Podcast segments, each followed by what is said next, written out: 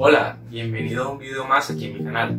El día de hoy te quiero hablar sobre la hipertensión arterial. Te explicaré también los tres tipos de presión arterial alta: la hipertensión arterial esencial, la que padece el noventa y cinco por ciento de las personas, es decir, la más común; la hipertensión arterial secundaria, padecida solo por un cinco por ciento de las personas y es la menos frecuente; y la última y no menos importante, las crisis hipertensivas, que pueden ser de carácter emergente o urgente.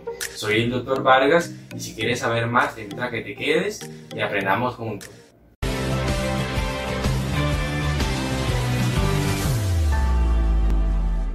Para empezar, la presión arterial es la fuerza de la sangre al ser empujada contra las paredes de las arterias. Cada vez que tu corazón late, bombea sangre hacia las arterias. Tu presión arterial es más alta solo cuando tu corazón bombea la sangre. A esto se le conoce como sístole. Y cuando tu corazón está en reposo entre los latidos, tu presión arterial va a disminuir. A esto se le conoce como presión diastólica. Entre los tipos de la hipertensión arterial vamos a encontrar la hipertensión arterial esencial.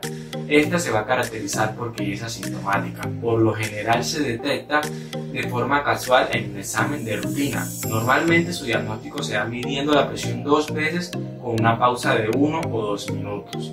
Cabe resaltar que es muy aconsejado medírsela tres veces al día para poder confirmar con mayor exactitud la hipertensión esencial. Para saber si tú tienes la hipertensión arterial alta al hacer el examen, tu presión sistólica debe ser mayor de ciento cuarenta y tu presión diastólica debe ser mayor o igual a noventa. La hipertensión arterial secundaria se va a diferenciar de la esencial debido a que sí es sintomática. La importancia de su diagnóstico está en analizar los síntomas básicos.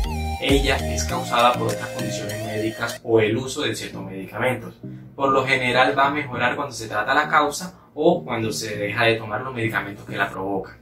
Entre sus causas secundarias se suelen encontrar las enfermedades tiroideas, la coartación de la aorta. Este es un estrechamiento de los vasos sanguíneos, principalmente en el callado de la aorta, y pueden tener síntomas como la cefalea y la catalepsia. Encontraremos el síndrome de Cushing, que se produce debido a la exposición a altos niveles de cortisol durante un tiempo prolongado, el hiperaldosteronismo primario, el feocromocitoma. Encontraremos este es un tumor que secreta hormonas y que se puede producir en las glándulas suprarrenales, el síndrome de apnea o insomnio del sueño, el cual es un trastorno del sueño potencialmente grave en el cual la respiración se detiene y vuelve a comenzar repetitivamente, y otras causas son las enfermedades renales crónicas y las vasculares. Sus síntomas son la polidipsia, es decir, la ansiedad exagerada de beber agua. Encontraremos también la poliuria, que es la excreción muy abundante de la orina, la polaquiuria, es decir, el aumento de la frecuencia emisional, la ecturia, que es orinar varias veces por la noche, y por último, las crisis hipertensivas, que son las elevaciones agudas o bruscas de la hipertensión arterial y se distinguen entre urgencias hipertensivas y las emergencias hipertensivas.